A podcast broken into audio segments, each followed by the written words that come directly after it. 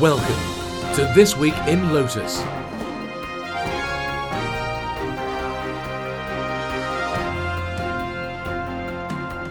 The weekly roundtable discussion of all things social, collaboration, technology, and community.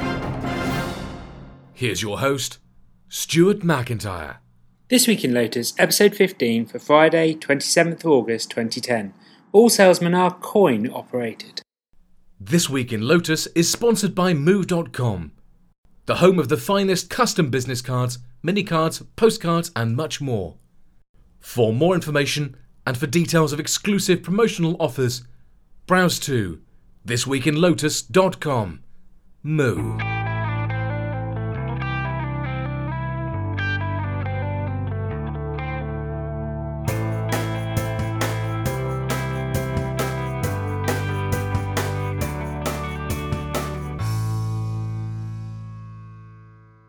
Hello and welcome to another episode of This Week in Lotus. It's Stuart McIntyre here, and as usual, we're joined by a number of folks from around the community for a hour-long discussion um, to chat about the latest news in the community and what's been going on this week. So, um, as as is usually the case, joined by Darren Duke. Hi there, Darren. Good morning, Stuart. How are you? I'm very very good, thank you. Recording on a Thursday just for once. How about you? You well? Uh, yes, and this is my fault to everyone who's listening because I will be on a long flight tomorrow morning to Utah from Atlanta. So, yes, I moved the call this week. That's okay. At least we'll publish on a Friday for once, which is good. we'll be on schedule, so uh, so that's great. Um, as as I mentioned, we're joined by a number of folks from around the community for our discussion this week, and we're going to start off with somebody else from the UK. We've got David Hay joining us. Uh, Dave's from IBM UK, works for ISSL. Hi there, Dave.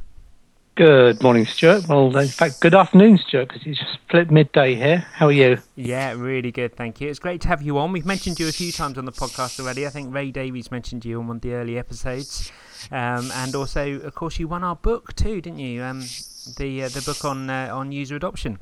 Absolutely, Michael Sampson's book, and it's actually been quite an eye opener. I'm reading it for the second time now, so I don't normally read a book back to back twice, apart from Harry Potter.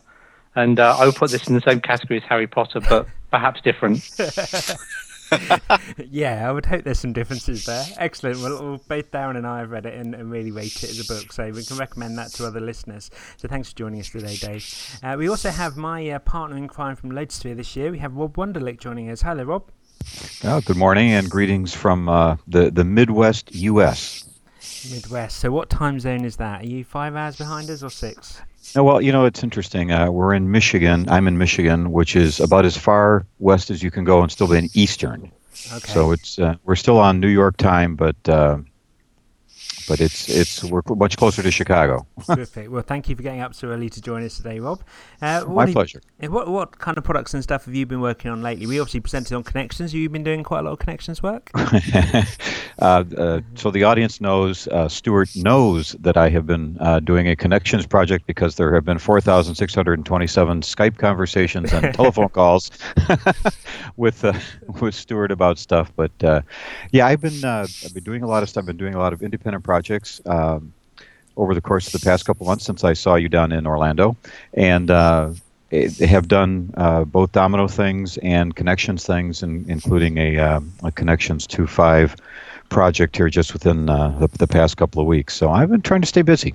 Tremendous. That, that's really good news to hear. Um, and our final guest today is a special uh, last minute guest, just because he, he's uh, staying with Darren, is Bob Balaban. Hi there, Bob. Hi, how you doing? Really, really good. It's great to have you on the podcast. You've been on our list of people who we should invite for a while now, so it's great to have you on. So, what's well, it like? What's it like staying in the Duke household? It's very comfortable. and I hear you went out for what's it, cheesecake last night? yeah, lots and lots of cheesecake. Okay, I think that must be Lisa's influence, but it's it's great to have you on the call today. Really appreciate you joining us. So, as usual, Pleasure as usual, we go through a list of topics from this week um, in the news on Planet Lotus and just generally in the community. Um, and the really big topic this week is clearly the new release of Notes and Domino 852. Um, it, it, sort of came out for public um, availability on Tuesday this week, uh, as previously scheduled from the announcement letter on the 24th. Um, and it's now available for people to download, uh, assuming they can download it, of course. We'll get to that in a minute. So, Darren, how about you start? How have you found the uh, GA version of 852? As you alluded to, once I was able to basically hack passport or back, hack partner world to get the version that I wanted. Um, it's actually very very fast. It seems to be substantially faster than even Code Drop A because a lot of people on here are design partners, so we've been running it for a while. And the only thing I can guess is that there's a whole host of debug code that was turned on in Code Drop 8 and has been turned off in Gold because it just seems so much snappier. Even even even the client stand up, which was fast anyway, seems to be so much bang bang bang, and, and the whole managed replica thing is just beautiful. Yeah, certainly uh, that's the feedback I've seen as well. I think Keith uh, Brooks blogged about the speed improvements, and, and, that's been pretty apparent. How about Dave? Are you running 852 yet? I am. I downloaded it this morning, having got into Hursley to utilise their huge bandwidth. My bandwidth at home is not so great, but uh, the bandwidth in Hursley is somewhat better. So I've downloaded the clients for both Mac and for Ubuntu Linux, which I run on my ThinkPad. And actually, I then found out that I could get it through one of the Ubuntu repositories we have here in IBM. So it was an even more streamlit, uh, streamed, seamless even upgrade than uh, you might expect. But I'm running it on both Mac and Ubuntu, and uh, impressed with the performance both, both on both machines. Excellent. And I guess you've been running code drop versions as well, have you, during the, the beta process? Yes. So on the again on both Mac and uh, Linux, I've been running various versions of the beta. The Linux um, machine has been slightly ahead of the Mac partly for stability reasons and partly for the fact that the Linux machine had access to the beta through, again, a Synaptic repository, which meant every so often Synaptic would prompt me to upgrade to the latest beta. And it's been, again, as I say, very seamless and very smooth. So I can't comment on the Windows install because I don't use Windows anymore, but uh, on Linux and Mac, absolutely impressed. Tremendous. And how about you, Bob? Are you on 852? No, not yet. I rarely have a need to actually jump on the newest thing right away. Plus, it's hard for me to install things because I have four versions of the client and two of the server on my laptop. Goodness me, okay. So everything has to be hacked, especially. Okay. I mean, from a development point of view, have you seen anything 852 you'd like to play with, that you'd like to, to yes. get forward onto? Yes. Uh, I, I haven't checked recently, but I think uh, I was told that a new set of REST APIs for the server should be released in 852. Does anyone know if that's really true? Pass. Yeah, pass here too. We need another developer on the call. We'll, we'll check up on that. Maybe one of us can check the uh, release notes before the end of the, the podcast, and we'll, we'll get back to that one. How about you, Rob? Are you uh, looking forward to 852? Yeah, I, I, I have to confess I haven't downloaded the gold code yet, um, but yeah, as part of the customer project back a couple months ago, I I had gotten the 852. Uh, I forget now. I think it was Code Drop 4 or something that I had been been uh, working with with this customer, um, and partially had to do with some of the the widget stuff, and uh, in in particular the the the domino side of serving widgets within the iNotes client. Um, and and there are there's some interesting things that are are happening there, and um, I, I, think as it as it begins to develop a little bit, there's supposedly some capability that, uh, as they say, has not quite hit the documentation yet. So we'll uh, we'll we'll see what ends up happening with all that. But yeah, I've uh, I've been playing with the the 852 betas, but I have not yet, or or beta, as you said. Um, have not quite uh, gotten the download, the gold download yet, but uh, that's that's on the to-do list. Okay. And, so and, on, and I'm looking now, and there actually there is some new REST API settings that apparently now you can in the in the application properties allow Domino REST API operations on a per database level, and I think that used to be per server. So if that's what you were asking, Bob, then yes, it's in there. Excellent. Tremendous. So, so, looking through some of the other sort of major updates that people will notice, um, certainly that there's been some uh, improvements to, to recent contacts, which I think Nathan blogged about yesterday. Uh, Darren, have you have you looked into that? It looks like you can now delete out people from your um, recent contacts. Yeah, you know, recent contacts has always been one of these things that I think was a, a good idea, destroyed by a bad implementation. Um, and that's no offense to anybody but wrote it. It just was. It seems like a good idea in, until 8.0 came out and you couldn't actually delete any recent contacts. So I think over the, the last year and a half, the iteration has turned into a, a lot better function. So there's a couple of things. One is, like Nathan had blogged about, you can actually delete a, co- a recent contact right from when type ahead. But more importantly for me, you can actually now say don't um, don't include anybody in a CC or a BCC field in recent contacts, which cuts down a lot of the crap that actually gets in there. Yeah, So I, I totally agree with that one. Incidentally, I think that uh, I, I totally agree that it was a great idea. I, I totally agree with the fact that it did not work. And the, the biggest issue that I had was, I mean, I take a look at my recent contacts, and it's like I, I have no clue how some of these people got there. and it turns out, yeah, I was included in some, you know, massive mailing, and all those people ended up in recent contacts. That alone, I think that being able to turn off that the CCC, the C, the CC business, that alone fixes two thirds of what was wrong with it. And do you know if you turn that feature off, does it go back and delete people out that were in previous CCs, or is it only from that point forward? I do not believe it's retroactive, if that's the question. Yeah, I. I don't know, but I, I can't imagine it would be. Because I, th- I think you guys are right in that it, it seemed to be a really useful feature that wasn't maybe implemented as well as, as other people have done it. I mean, as a regular Mac Mail user, it, it- that does a, a recent contact search, if you like, but it seems to be much better at prompting with the right user. So hopefully these changes in Notes will have, have you know, brought that up to be equal to, to other mail clients' use of that kind of feature. And while we're on this, let me mention one thing that was really interesting to me. I, I and this was another thing that came from a customer problem. But we had some people that came back from maternity leave, and while they had been on maternity leave, their mail had been forwarded. And what ends up happening when you, your mail is forwarded, your recent contacts keeps track of who it was forwarded to, and so it automatically changes Sue Smith to Sean Jones or you know whatever. They come back from maternity leave, and even though you have changed it back in the public address book, and the router knows, your client doesn't, and so your client keeps the forwarding because of the recent contacts. Oh, wow. Really? How does how does the client even know? Because the forwarding happens on the server. It, it it's like the client changes it for you. So I mean that again, that's one of those issues that that supposedly is addressed in this release. But yeah, there's some some bizarre things like that. That uh, and again, I love the idea, but the implementation just I mean it. Uh, some of the customers here, I mean, GM is one of the big customers here in the Detroit area for notes, and they they turned it off by policy company wide. and, and, and I'll second that. Most of the most of the people, customers that we do, have requested it be turned off. Okay, so that affects every single client that connects to the, the server. They they turn it off for every single user. Yeah, it's a policy. So you're doing a Correct, policy, yeah. push it out across across your organizational policy, and just turn it off because, you know, especially with name changes or you know Domino's kind of inability to send calendar invites to different Domino domains and keep the email address right. You know, all of that kind of screws up. So you end up with what should be an internet address in the recent contacts turns into a Domino address, but they're not in your domain. So all hell breaks loose. Which gets us back into one of the things I frequently find with customers is is that when users complain about notes, you know, the whole note suck stuff, it, it's it's the confusion between operational issues in a particular environment or policy driven changes to that environment versus actually what's in the product. So it sounds like from that that you know, many administrators will have turned off a feature that actually makes notes much um, you know much more up to date if you like in terms of a mail client experience.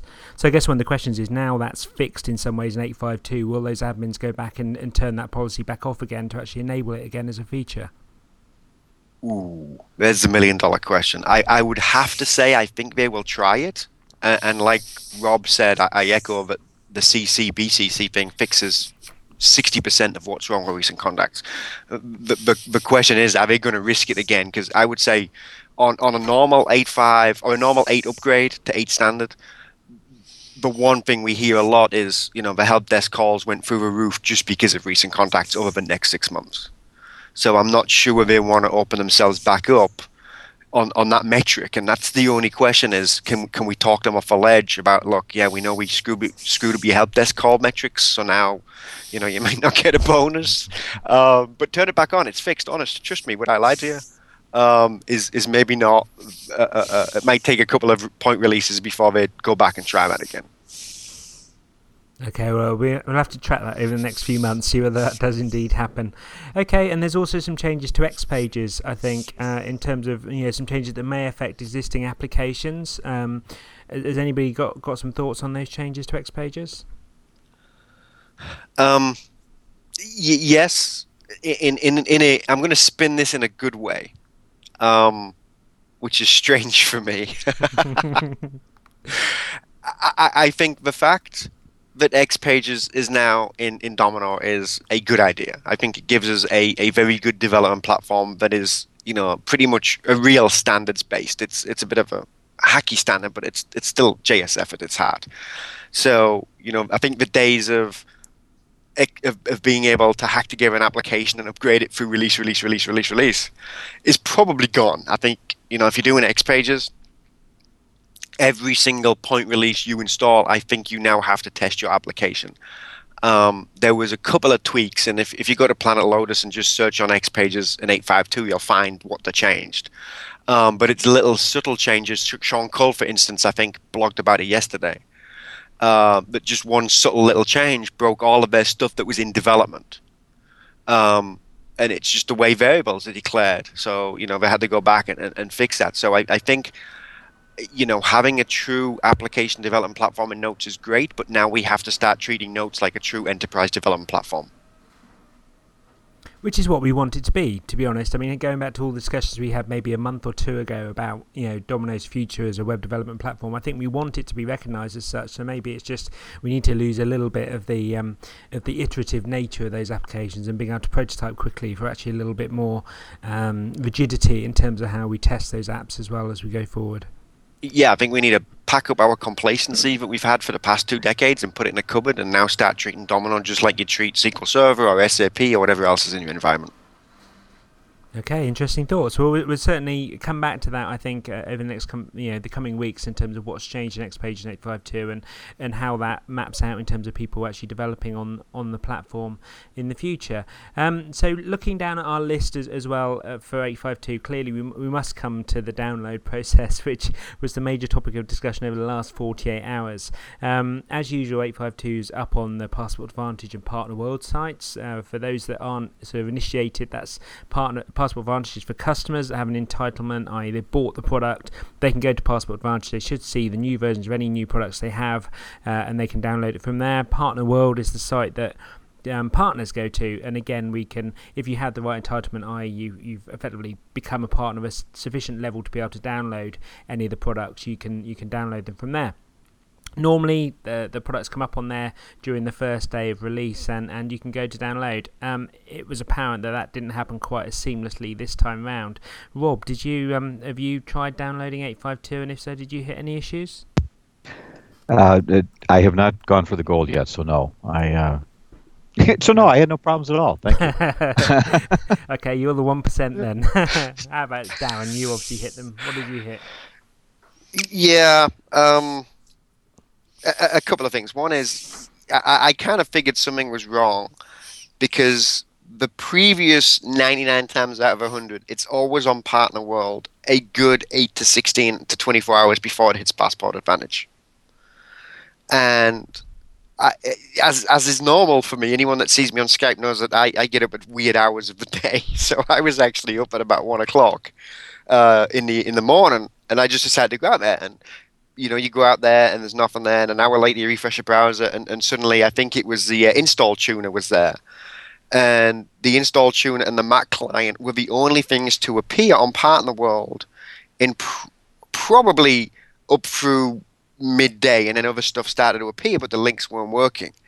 So the only way I found was to actually switch to HTTP download, which is a lot slower, and, and get the parts that way. Now, it was subsequently realized that if you changed your download site from the US to Ireland, then, you know, you could get the full download. But, uh, you know, I, I think this is the whole what we do with the right hand, we then shoot ourselves in the foot kind of idea.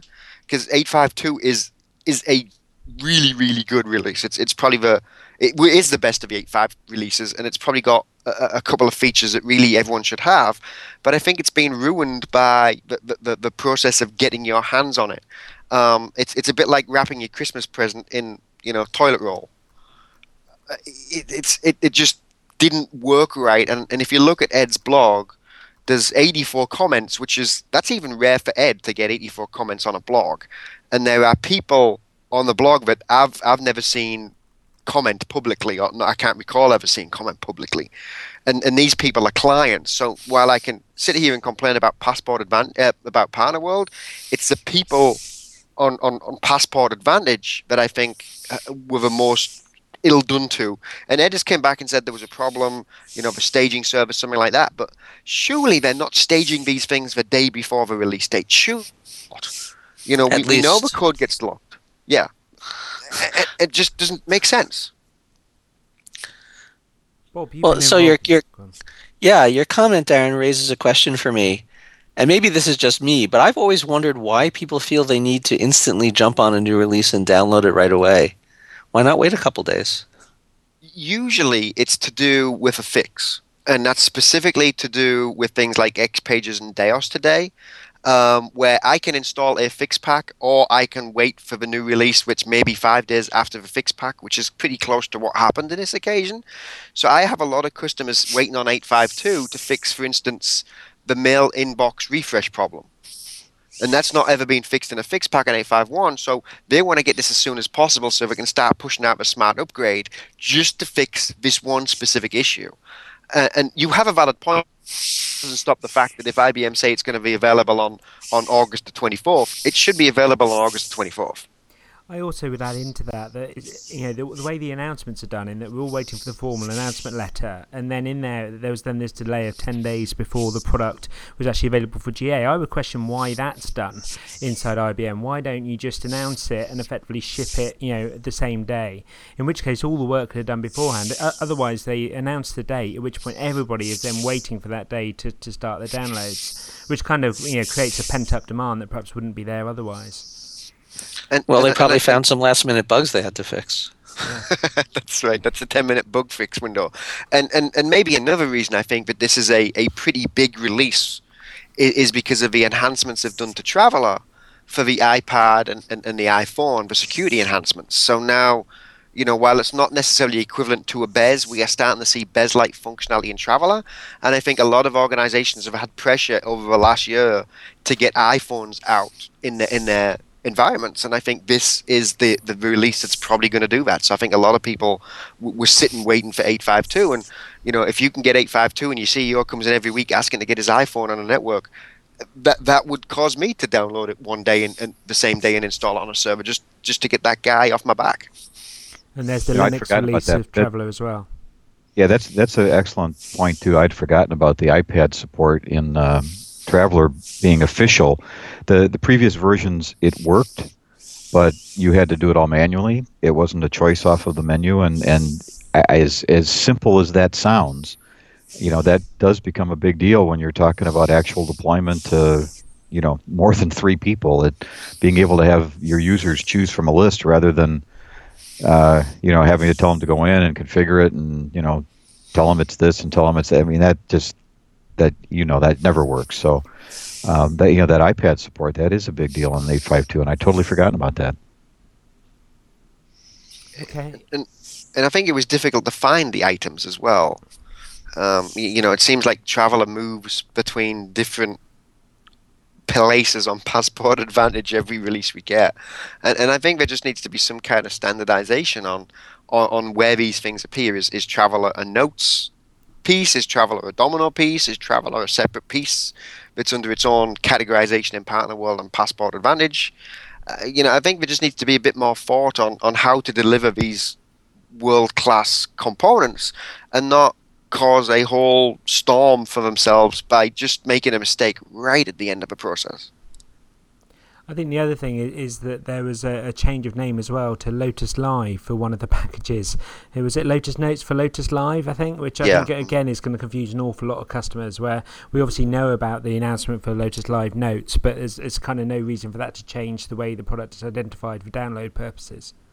Now, I, I do believe that was only on Partner World. I didn't see that on Passport Advantage, unless you have that purchase part. Ah, okay, that may be so then. Certainly, a lot of the partners were reporting they'd seen that, and it was a, it was a confusion to them. Okay, well, so it wouldn't wouldn't be IBM if they didn't change the name of the product. this is true. We should be used to it by now.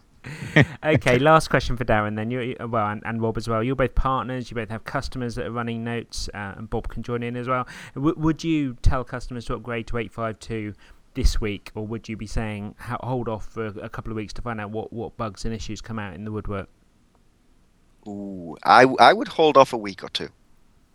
As would I. I uh, I, I don't mind running it uh, personally. I don't mind uh, customers testing it. I don't mind all that kind of stuff. But no, I I would be very reluctant to tell a customer to go into production uh, week one. Bob, how about uh, you? Do you have a, a, a feeling on this? I'm with them. You know, I'd say deploy it to your test infrastructure if you have one, but not to production. I guess unless you have a particular bug that you know is fixed in 852, but then it's still got to go through a testing procedure. I'd still test it, yeah. Yeah, absolutely. And, and maybe the only exception of that is, is, is, is, is if you don't have a traveler server today and you were waiting for the security features, you know, you don't have to upgrade your entire environment to 852. Only your traveler server has to be at 852. So you know, but there are certain circumstances where I may change my, my that that rule. But if if if I was a a live customer on, on, on 852, I would probably wait at least a week, maybe two, just to see if, if any IFs come out, intermediate fixes, um, to, to see if there are any issues. Now, this is one of the first releases I've seen where there was no IFs when it was released, so that's probably a good sign. Well, we'll come back to this next week, I'm sure, and, and, and you know, work out where we are. I think uh, what one of the other questions that's kind of come up is in terms of support for 852 on some of the other products, particularly Quickr and Sametime, um, whether 852 will be a supported platform for those. So again, maybe that's something we can come back to next week as we get a little bit more detail. And, and I have a quick question for Dave. Because he he he mentioned about running it on uh, Ubuntu. We we run a lot of our netbooks on that. Um, what what version of uh, Ubuntu were you running, Dave? So I'm running 10.04. Um, I don't think it's formally supported on anything over about 9, 9.04. I saw a, a comment in um, response to Ed's blog post talking about formal support. There's formal support and there's what works. I'm on the latest Ubuntu and I'm now on the latest notes, but then I'm I'm a, a first waiver, I guess. So, you know, for me that's absolutely fine. But in terms of formal support, you need to check the system requirements and make sure that you don't put it on a version of Ubuntu that IBM wouldn't support in case you then need to open a PMR. That's the official line, of course. My view is typically these things, if you if you test them thoroughly, they mostly work. But again, always fall back on the formal IBM position of if it's not supported, it's not supported. Okay, so so let me let let's take your IBM hat off and put your geek hat on. Um, so when, when, when I upgraded my netbook from uh, 9 to 10, all hell broke loose, and it didn't like, I think it was 851 fixed pack 2, I think is what it was. You know, all my fonts disappeared. There was a couple of issues. Did you have any issues with, with 852 on 1004 that you had to address by hacking the Linux stuff? No, not at all. Um, I had problems with an older version of 8.5 something on Ubuntu 10.04 that involved me hacking around with something called XUL, runner, which sounds like a uh, a comic book hero. Um, but subsequent to that, I haven't had to do anything at all on this build, and all I did this morning was effectively, and in fact, I didn't even uninstall Notes. I let the um, Synaptic Package Manager do it for me. So that's one of the things I mentioned previously.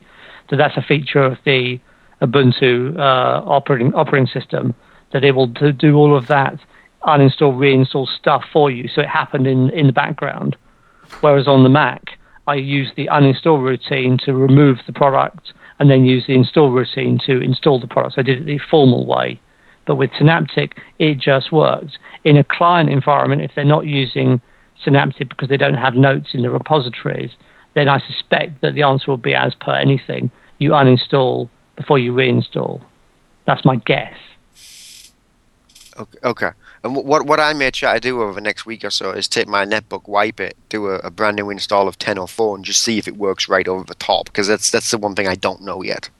And that's that's often a good thing to do. I mean, again, if you've got the time and the the bandwidth, and and you know you, you can afford to do that, then I typically would prefer to do fresh installs of most things. And at some point, I'm going to have to do a fresh install of my Mac. having let it sort of acquire stuff for the last nine, ten months. In, in my previous life, I used to use Windows, and I would always, every three months, reinstall Windows, either from scratch or from a ghost image. Well, and, and, and in Windows, Microsoft would force you to do that by a blue screen of death. Well, true, true. um, with both Mac and with Linux, I've got used to stability and to things just working and upgrades happening on the fly. But as I say, I'm you know I'm, I'm a hacker at heart, and I always like to, from time to time, do a clean install. So yeah, I mean, if you've got the bandwidth, Darren, do a clean install of 1004 and then whack the, the newest Notes 852 onto it. That way, you know everything's clean and you've got no deep, dark, dirty beta software or even beta software running under the cover somewhere. I uh, never and- thought of the blue screen as a feature, though. That's kind of neat. It is. And my comment is that um, Windows belongs in a previous life. I think it's the place for it. So, and, and um, I will I will defend my, Windows 7 is very nice. I've got I've got to say that. You know, I, I, I like to bash Microsoft, but since I moved to Windows 7, it's changed my perception of what Microsoft can do at the OS level. The only thing I would say, Darren, and I'll, I'll shut up in a second, but the only thing I would say with Ubuntu is that there's a new version of the GNOME desktop manager coming out. It's due out next year. It's currently in beta. I think I blogged about it a while ago. It is very shiny and it knocks Windows and Mac to a certain extent into a cocked hat. And of course, it's free, free, free. very well said, Dave. Okay. Just like TDI. Indeed, indeed, just like TDI. So, um, one one last question I'd have for you, David, It's clearly that there's a, a, a growing Linux community in IBM. Um, that's pretty obvious. There's a lot of people running Ubuntu as their sort of Microsoft free desktop. Um, how do you see the sort of conflict between geekiness, wanting to run the latest version of Ubuntu, for example, or Red Hat, or whatever version of Linux you're running, versus what is supported and what customers may want to roll out? I mean, I see the same issue on the server because things like connections are, are only supported on. Um, Red Hat 4.7, which feels like it's from about three decades ago, let alone uh, you know uh, several years ago. So, uh, do you do you find that UIBMs are actually pushing to, for for later support of, of Linux dis- desktops? Um, it's a good question. It's, I guess there's two parts to the answer, and you, you raise clients and you raise servers. In terms of clients, yeah, most of the people that I know who run some flavor of Linux, either Red Hat or Ubuntu occasionally, other more uh, esoteric distributions, they tend to be people like me. I mean, not just like me, but people like me in that they are reasonably techy. They're quite happy to spend, perhaps waste some time building software, and they always have a fallback, even if it's another machine like a Mac or another ThinkPad that they can fall back to. That's my approach. So if I break my ThinkPad, I've got the Mac to go back to, which just works. In terms of the server side, I take the similar view to you in that if I'm building demo environments, if I'm trying to test something like the integration between Portal and Connections, I will automatically do that on VMware on Red Hat or Red Hat on VMware rather, because that's what my clients will be using. So I need to keep my experience of Red Hat, for example, up, and also I need to be using what is effectively a supported platform. I've got things like RAD, I've got things like Portal, I've got things like Portal Factory running quite happily on Ubuntu. I know they're not supported. It just works, works for me. If I have a problem, I'm not going to raise a PMR with IBM. I'll either fix it or give up and go and do it in a VMware somewhere. So it's it's kind of an answer in two parts. There are things that are supported, and it comes back to my point to Darren earlier. If in doubt, always check system requirements. Always go back and use the supported platform. That's the official line. I know it's perhaps unpopular, but that's the official line, and that, that's what gets you. That's what takes risk out of a project.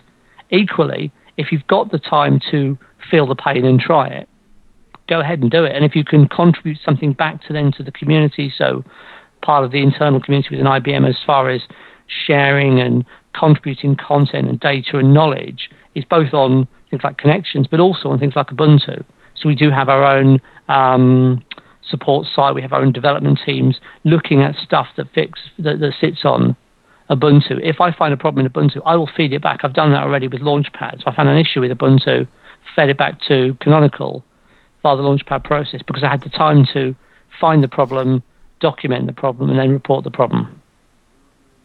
I think that's, that's a really good tip, which brings us on to things like forums and, and the wikis, uh, which we can come back to in a little while.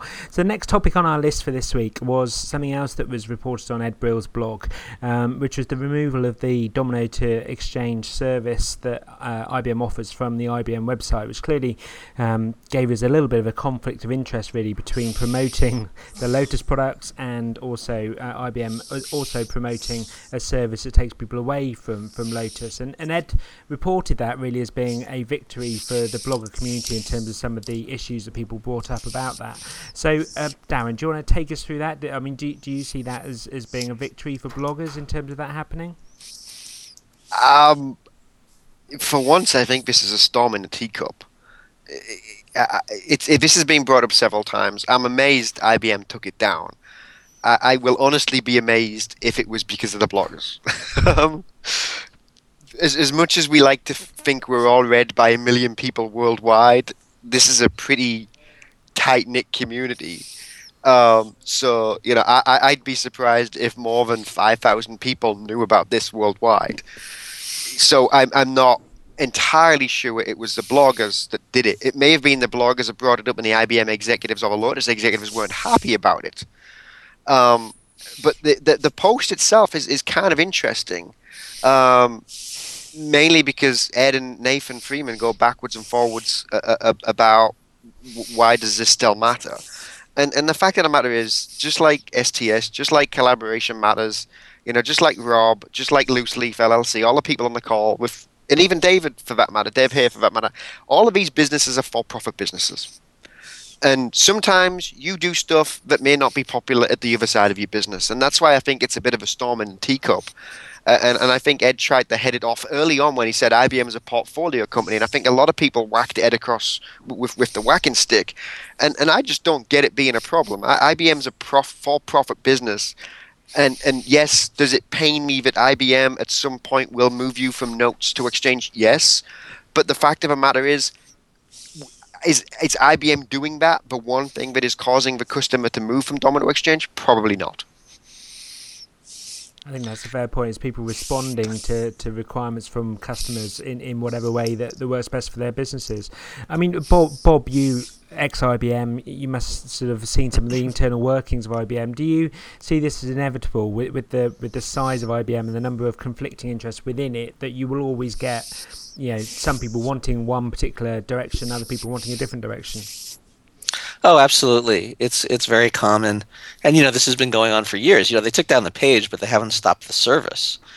Um, that would be unthinkable because they make money from it.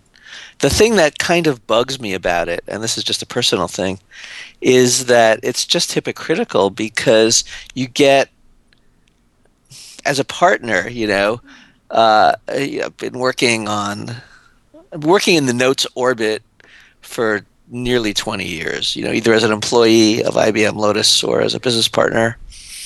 And, you know, let it leak out that you're doing something for Microsoft or you have some customers, you're helping them with .NET or, you know, and you get you get your loyalty questioned.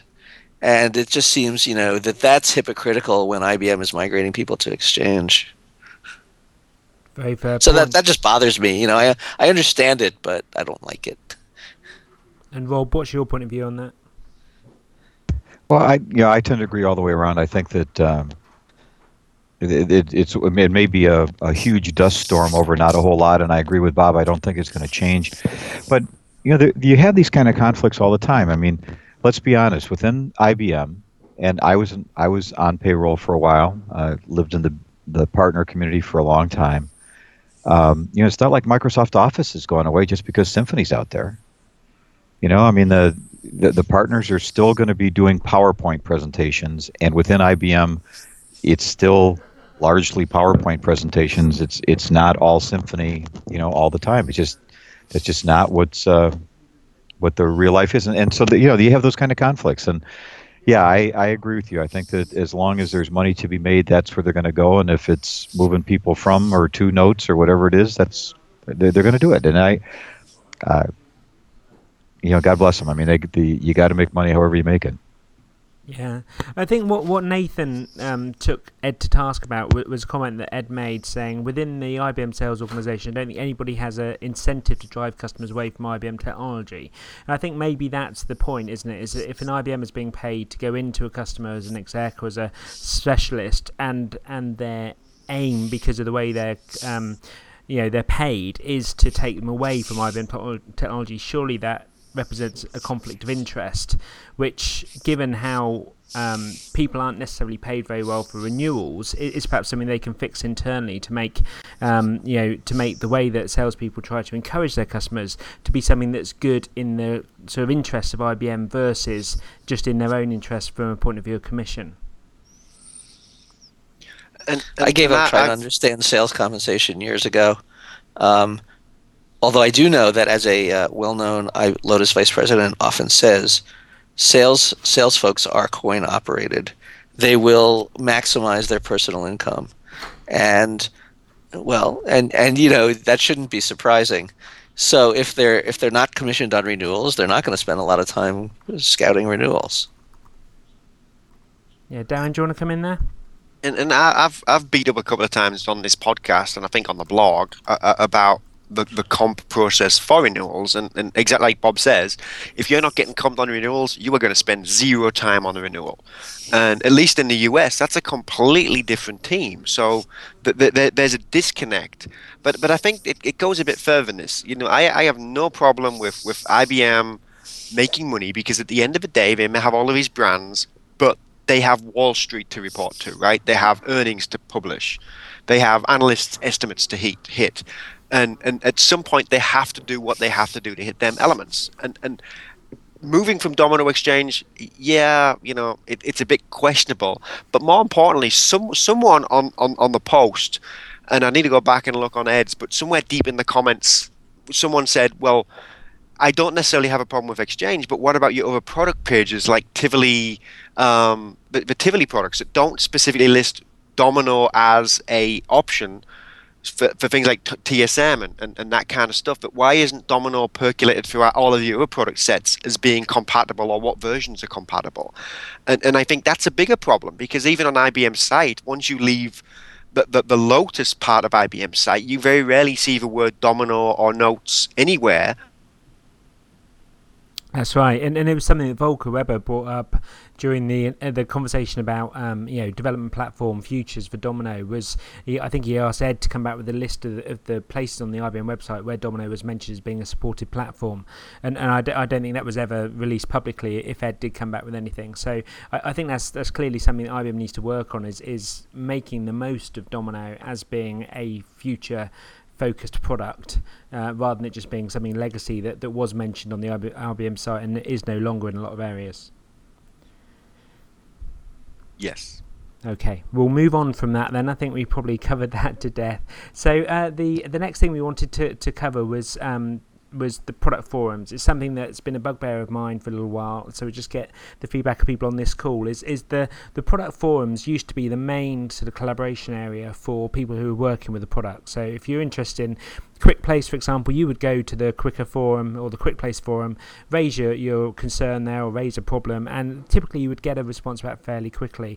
It feels to me, and this is only personal belief, that that's no longer happening. You're not getting the same volume of people responding, certainly not getting the same volume of IBMers responding that perhaps we used to. And, and I guess opening out, do you think that's fair?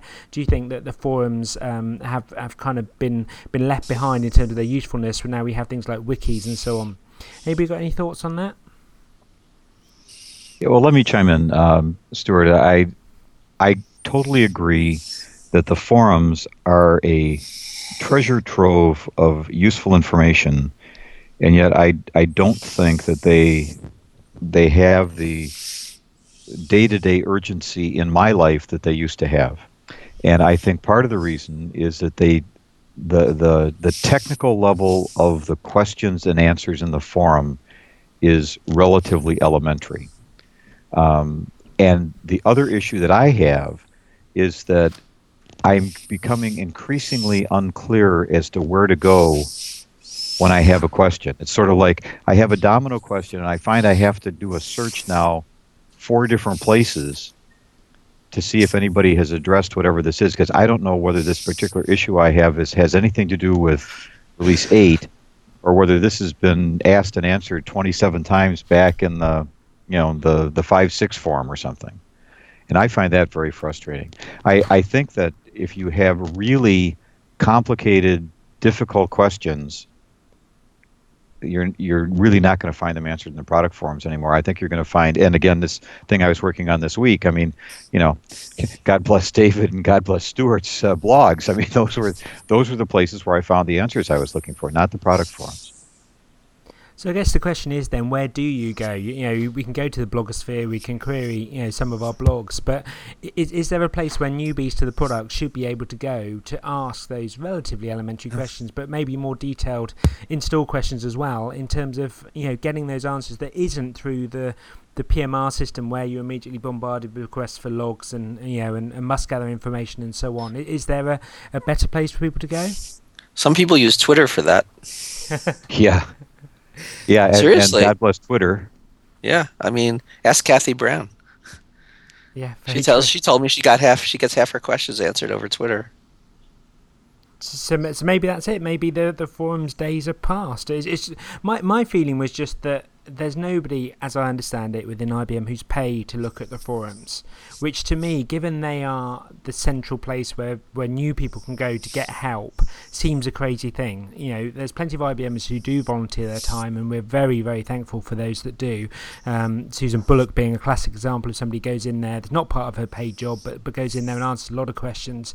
Um, Adrian Spender on the connection side, I know of too. But but surely it's an important enough area that somebody within the support organisation should be paid to be going there to answer some of those questions.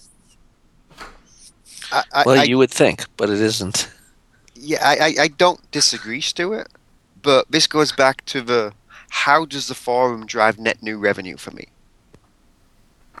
And, sure- and surely it shouldn't all be about you know net new revenue much as IBM would love it to be surely it's about protecting the investment that's out there and if if somebody buys a license for Sametime 85 for example having been told how great it is for unified communications and the first time they go to install it they hit a number of install issues which let's face it is fairly realistic they will do Windows but- 2008 R2. well, that's a classic example. Gab mentioned that last week. So, so how do they get the answer to those? Is it through the formal PMR system? In which case, we all know they're faced with a, a fairly long kind of toing and throwing before you can get something useful out of that system, or is there a better way? And maybe it is, as Bob says, maybe it's the open channels of Skype and Twitter and whatever.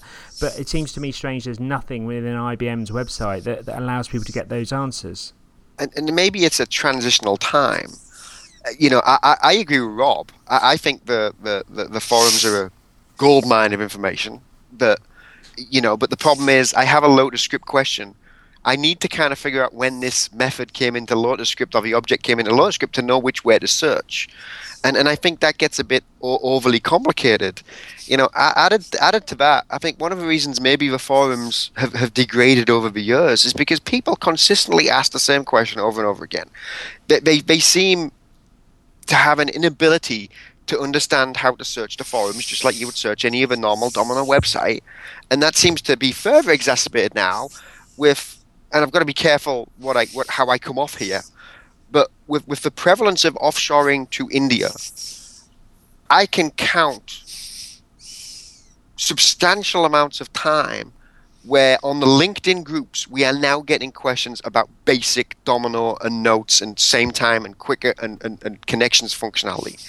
And they all seem to stem from these big outsourcing companies.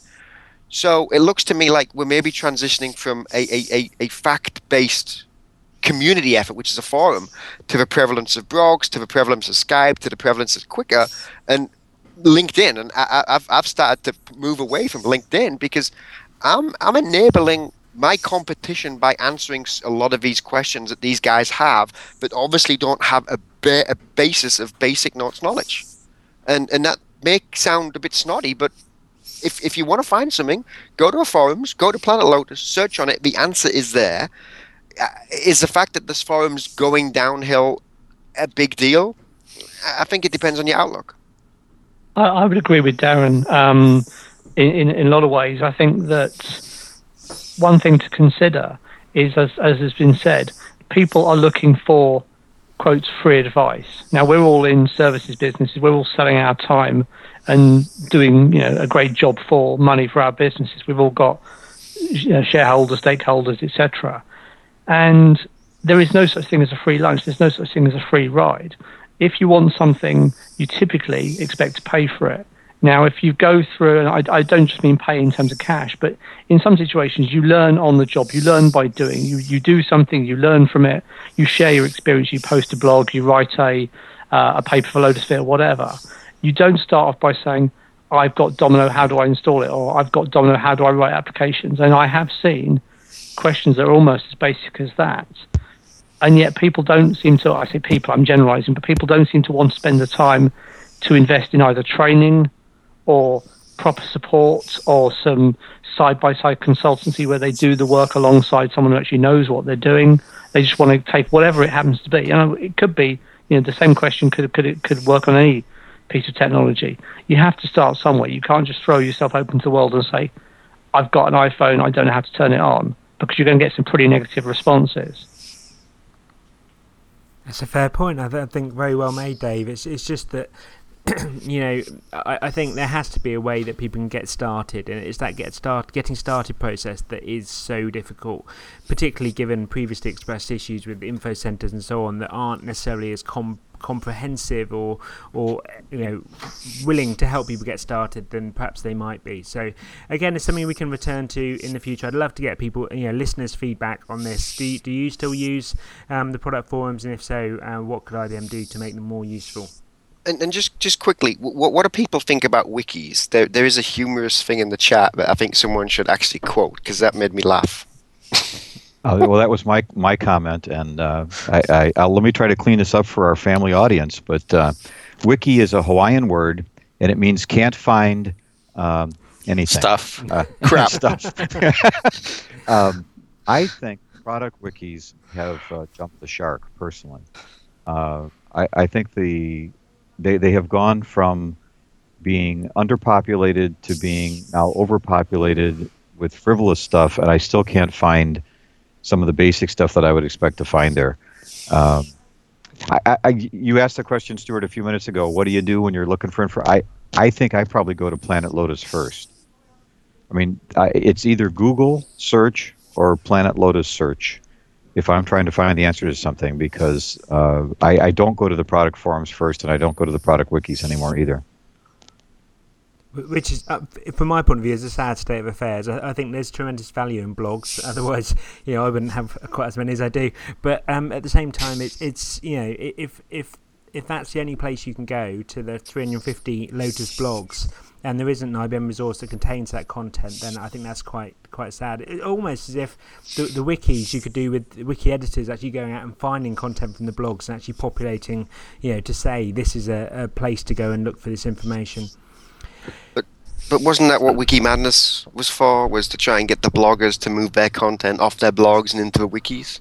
It was, and it seemed to work okay in terms of you know 50 or so articles, but that's clearly not that many across all of the, the wikis that are out there. I think there's something like 29 wikis now, um, so you know we're only talking about two posts for each of those. So I think there's there's more work to be done there clearly.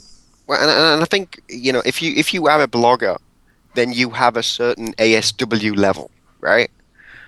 And and I think as as a blogger, you don't want to move your content into the wall. You want to be unique and, and by yourself. And I, I, never quite understood the reasoning behind that. I think it was a a, a very nice idea, and I got to commend Tui and Dave Leedy for, for, for, for running that, and and Amanda and Joyce as well.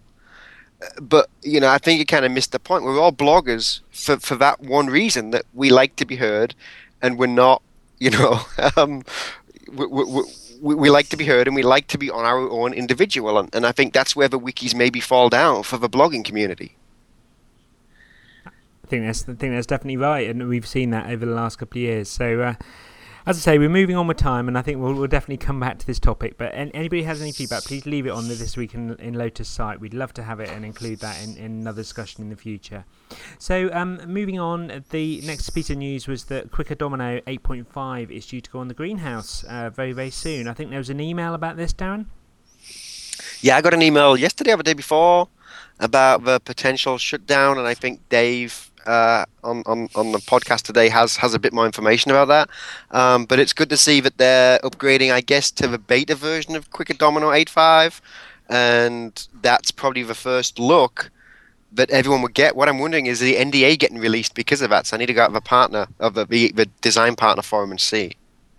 I mean, I went to the greenhouse site just now, and I put the URL into the uh, into the the document on Google Docs, and according to that, it's going to be shut down from yesterday. In fact, August 25th, starting at 5 p.m. until Thursday today. Sorry, until today, and again 5 p.m. Eastern Standard Time. So they're taking it down for one day only to upgrade to 8.5. But as, as Darren said, I would strongly suspect that is a beta because I think the GA is still some way away yet. I think I think it's sooner than we might think. Um, that's that's all I can say on it. It's coming pretty soon, so we should get some news hopefully on the GA uh, in the next couple of weeks, maybe in terms of a, a formal announcement. So uh, we'll have to look forward to that in, in future weeks. But I think it's great that that 8.5 beta or, or GA version will, will be on Greenhouse. It's a good place to go and see what's coming up, and it's certainly a big release for those that are used to deploying Quickr for Domino. Uh, and I love the fact it's only taking a day in Greenhouse time to get it upgraded. I think the uh, the uh, three day downtime that was announced for the connections um, upload uh, put some people off. So it's great it's, it's happening so quickly. Hopefully, hopefully, the greenhouse team listened to Rob's tip last week, Rob Novak's tip. Indeed, indeed. And if anybody uh, hasn't listened to last week's episode, if you're upgrading a Quickr environment, uh, you need to go and, and listen or at least look at the show notes for last week because Rob's tip was a cracking one for people doing that. So I think we're done for, for news topics this week. Um, so we're going to move on as usual to our tips. Uh, each um, person who comes on this podcast, each panelist is asked for a tip that they can share with the community in terms of um, a feature, a site, or a, a function of, of, a Lotus product that they can share. That's a great thing for people to go out and try, uh, or might help them in their jobs. So how about we start with Darren? Do you want to tell us your tip for this week? Yes. So um, we've talked about a lot about Linux. You know, me and Dave had a good conversation about Ubuntu on this very podcast. And what I want to suggest is people go out and try it. There is, if you have a netbook or even if you have a laptop, you, you can download uh, Ubuntu, and for netbooks, there's a special netbook edition, and you just install it to a USB drive. It's in the show notes. You plug it in, boot from a USB drive, and you can try Ubuntu Linux on your netbook without removing your existing OS. And when you're ready to move, you can actually just have it install and, and, and completely wipe away the, the old OS. And Ubuntu is very, very fast. And what I will say is historically, Notes standard on my netbook loads faster than Notes standard on my full Windows desktop. Is that because the SSD drive? No, there's no SSD drive in my netbook. It's a normal, yeah, just a normal. It just seems so much faster to load. Uh, it could be antivirus, thrashing, who knows? But it's about comparable to the speed of starting up Notes on my SSD on, on my laptop. Tremendous. Okay, so that's Ubuntu Netbook Edition. The link will be in the show notes. Uh, and moving on to Rob, what's your tip for this week? Well, actually, I like Ubuntu as well. Just for the record, um, I, I, and my my comment I think this week, uh, and and this goes back to the the uh, 400 uh, conversations that Stuart and I had earlier. I Was working on a connections project uh, just recently, and was trying to do something incredibly simple. And we've all had these situations where you do something incredibly simple and it just doesn't work for some reason. I was trying to customize a footer, and I could not get a, a footer in connections to customize no matter what I did. And Stuart has always said, you know, move it to the server. He what he suggests is you take all of the themes and, and all that stuff and you put it on the HTTP server so you have only one footer rather than you know however many you would have otherwise. Only have one place to customize headers one place to customize themes and so on. And I'm delighted to report I did that and voila uh, everything worked. So uh, and, and I, I do believe I would swear I think somebody actually did a Lotusphere presentation that had this in it that you could find out on SlideShare that walks you through all the steps I'm blushing mightily over here. Um, yeah, so that's a very good tip for anybody running connections. It certainly makes theming a huge amount easier because you are updating just one theme rather than eight. Uh, having said that, that process might well be changing in the future. So look out, if, if you are doing that for 2.5, look out for changes in whatever comes next just to give people a, a feel for the future. Um, okay, let's move on to Dave. Dave Hay, what's, what's your tip for this week? So I picked this up uh, a while ago from a Linux magazine that I've been reading and hadn't really sort of um, focused on until quite recently. There is a little utility that someone's put together called Multitail, all one word. You can find it on Google. Um, I won't try and spell the website, but it's a, a chap who sounds like he may be either from uh, Germany or from the Netherlands. And basically, it gives you the ability to run tail, the, the tail command that you're familiar with on Unix, but run tail on a number of different files, perhaps access logs, error logs, system out logs, etc., in one window. So effectively, you create windows within windows. So if you've got three, four, five logs on the go, ordinarily you have to have three or four or five windows open. This is on, on Unix I'm talking about. In the case of multitail, you have them all visible within one window, one shell session. And that's extremely useful, especially if you're working on a terminal only session. If you're, for example, using SSH into a server and you don't have a GUI environment, you can't easily open another terminal session. Having multiple windows open In inside one window may well be valuable for you. So it's called Multitail. Go to Google, and uh, I strongly recommend it. Excellent. So does it interleave the um, the logs from each one you're following, or, or does it allow you just to switch between them? Stuart seems to have gone on mute. So, Bob, what's your tip? um, well, recently I was doing a project where I was writing some Java uh, agent code in uh, in Notes Domino that had to do a uh, REST API, sort of just HTTP exchanges with a foreign server, and it wasn't working. I called the server guys, and they said, "Oh, you're not sending the something something." I said, "Well, I think I am." and I found this great tool, Fiddler, um, that actually will display all the HTTP traffic from your, you know, desktop machine to anywhere, and I could actually dump the XML and and headers and all of that stuff and track it. It was really great. It's a free tool. The website for it is I just went and looked it up. Fiddler two, F I D D L E R number two dot com or just Google for it. It's um, it's a lot easier to use than other tools like Wireshark. Although if you're not doing HTTP, if you want to track TCP traffic or something, Fiddler won't do it for you. You do need something like Wireshark. Excellent. That looks really good. I've just had a look at the website. It looks a, an excellent tool. And is that free to use as well? I think it is. Yes, it is. Brilliant. Okay, thank you for that. That's a really good tip. Um, and lastly, mine, which is um, something I've been doing for a very, very long time, which is to uh, replicate the forums. You mentioned them earlier on. They are still useful, even though I, you know, in my feeling they might be degrading slightly over time. So any of the forums you can access via the web on the LDD site, you can also replicate your Notes client. And the way to do that is you point your Notes client to um, Notes One slash Notes Web. Um, that may well already be set up in your uh, environment. But if not, to um, to you connect to notes1.notes.net, you open regnotes.nsf on that server, and there's an application process uh, for registering. It asks you for a safe ID, um, which allows you then to uh, access some of the other uh, forums and so on. Uh, basically, any any forums you have the rights to access, whether they're beta forums or, or production ones, you can then replicate onto your environment. It's wonderful for anybody who works remotely or, or travels around and, and is offline for any length of time. So, uh, so that's my tip. Anybody else here replicate the forums? No. No. Okay, well, it's, it's a tip you might want to have a look at. It's, it's certainly been very, very useful to me over the years, so, uh, so give that a try. So, okay, that brings us to the end of our podcast for this week. So, thank you everybody for listening. We'll just quickly run around the um, the guests for this podcast just to uh, find out how people are best getting hold of you if they want to uh, follow up with you. So, Dave, how about you? How do people find you? Thanks, Stuart. So, probably the easiest way is to get me via email, the old fashioned, old school email. That's David, D A V I D, underscore H A Y, at uk.ibm.com. Equally, you can get me on Twitter, David underscore Hay. I do have a blog, and the blog I think will be in the show notes. The URL is a little bit uh, perhaps more complex than I'd like. One day I'll get around to fixing the domain name on that. So, uh, email or Twitter in the first instance, I think. Okay, brilliant. Thank you, Dave. Thanks for taking part today. How about you, Bob? How do people find you? Uh, well, if if people just want to read my blog, they can go directly there. That's Bob's blog, B O B Z or Z, uh, B L O G dot com.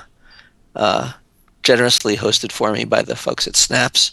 Um, or email bbalaban, B B A L A B A N, at gmail.com. Brilliant. Thank you very much, Bob, and thanks for joining us today. It was a pleasure. Uh, brilliant. And Rob, how about you? You, how do people find you? Well, I can uh, be found uh, either on. I, I, I do have a blog, Domino Unplugged, but it is just uh, the the dust has gotten so thick there that uh, not much activity except around when when we are doing uh, presentations and stuff. But So it's Uh, so it's but been that- unplugged. it has sort of has been unplugged. Uh, well, the problem is it was all about mobile, and I just I haven't had a. I need some new mobile projects, but um, but that's dominounplugged.com. Uh, you can find me uh, on Twitter, R Wunder. That's W. Uh, that's R W U N D E R, um, or just try Rob at Wundercomm. W U N D E R C O M M dot com. Um, those are all ways that you can find me. Thank you very much for taking part, Rob. It's been brilliant to have you on. Well, my pleasure. And brilliant. And lastly, Darren. Uh, in a second, I just want to point out, as Bob said, this is a multilingual program. So we did, he did say Z and he did say Z. I'm very impressed. Um, so blog.darrenduke.net for all things Lotus related technical wise, and on Twitter, Darren Duke, all one word. Thank you very much, Darren. Okay, and I'm Stuart McIntyre. You can find me on most of the uh, websites as Stuart McIntyre, one word, uh, or else at collaborationmatters.com. So thank you everybody for taking part. Thank you for downloading and listening. Uh, I hope you've enjoyed today's podcast, and uh, I would love to hear any feedback or any questions or, or updates you have via the uh, the blog at thisweekinlotus.com. So until next week, I hope you enjoy the podcast, and we'll speak to you soon. Bye. All opinions expressed during this podcast are those of the participants only and do not necessarily represent those of their employer. This Week in Lotus is sponsored by Moo.com, the home of the finest custom business cards, mini cards, postcards, and much more. For more information and for details of exclusive promotional offers, browse to thisweekinlotus.com. Moo.